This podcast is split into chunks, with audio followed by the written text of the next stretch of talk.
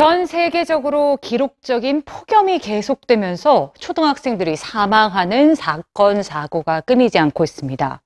우리나라에선 폭염을 자연재난에 포함해야 한다는 조례 개정안까지 발의됐는데요. 그런데 과연 학교는 안전한 걸까요? 오늘 뉴스지에서 확인해 보시죠. 섭씨 30도가 넘는 폭염. 학교는 평소와 달라 보이지 않지만 주변의 모든 환경에 위험 요소들이 많습니다.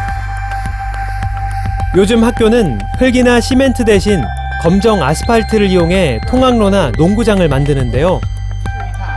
뉴욕 컬럼비아 대학교의 연구팀에 따르면 기온이 섭씨 32도일 경우 아스팔트의 온도는 57도가 넘는다고 합니다.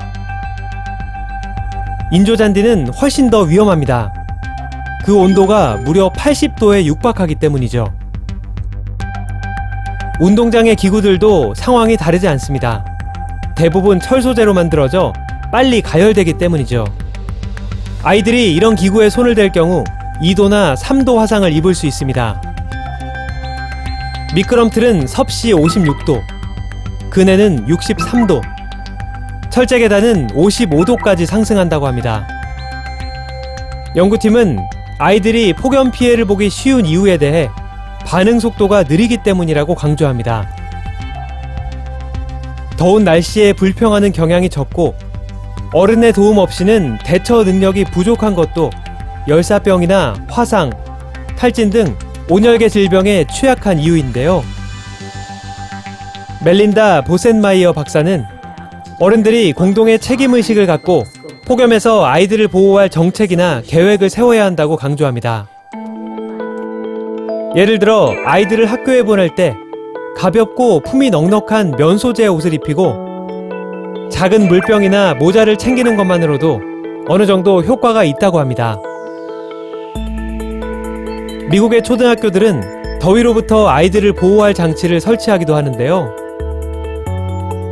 캐노피라고 불리는 차양이나 천막은 뜨거운 햇볕이나 자외선으로부터 아이들을 보호하는 효과가 있습니다.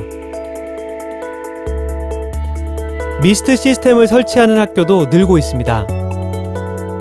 응축된 수증기를 발생시켜 물안개를 분사하는 이 시스템은 기온을 30도 아래로 떨어뜨리는 효과가 있다고 합니다. 학교에 이런 장치들을 설치하면 아이들 스스로 자신을 보호하는데 더 적극적이 될 수 있다는 것이죠.